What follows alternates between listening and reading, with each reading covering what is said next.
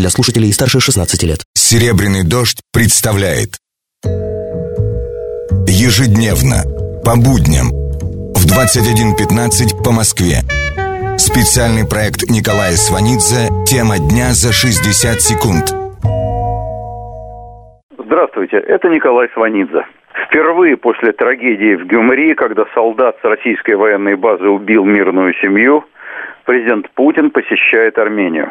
И посещает ее, надо сказать, самый необходимый для этого день, в день памяти жертв геноцида. Столетие трагедии.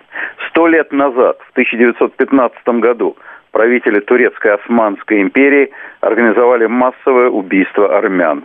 Погибли более полутора миллионов человек. Почти каждая армянская семья имеет среди своих родных людей, пострадавших от геноцида. Официальная Турция до сих пор не признала факт геноцида армян. Эта проблема продолжает влиять на всю систему международных отношений. Каждая страна, признавшая геноцид, рискует испортить отношения с 80-миллионной Турцией.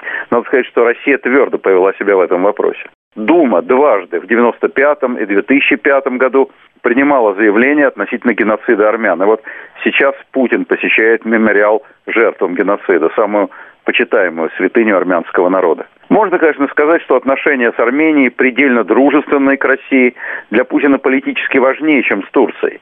Вероятно, так оно и есть. Но в данном случае политика вторична, а на первый план выступает морально-этическая составляющая. К визиту Путина в Ереван нет никаких вопросов. С вами был Николай Сванидзе. Всего доброго. Тема дня за 60 секунд. Специальный проект Николая Сванидзе на «Серебряном дожде». Слушайте в понедельник в это же время.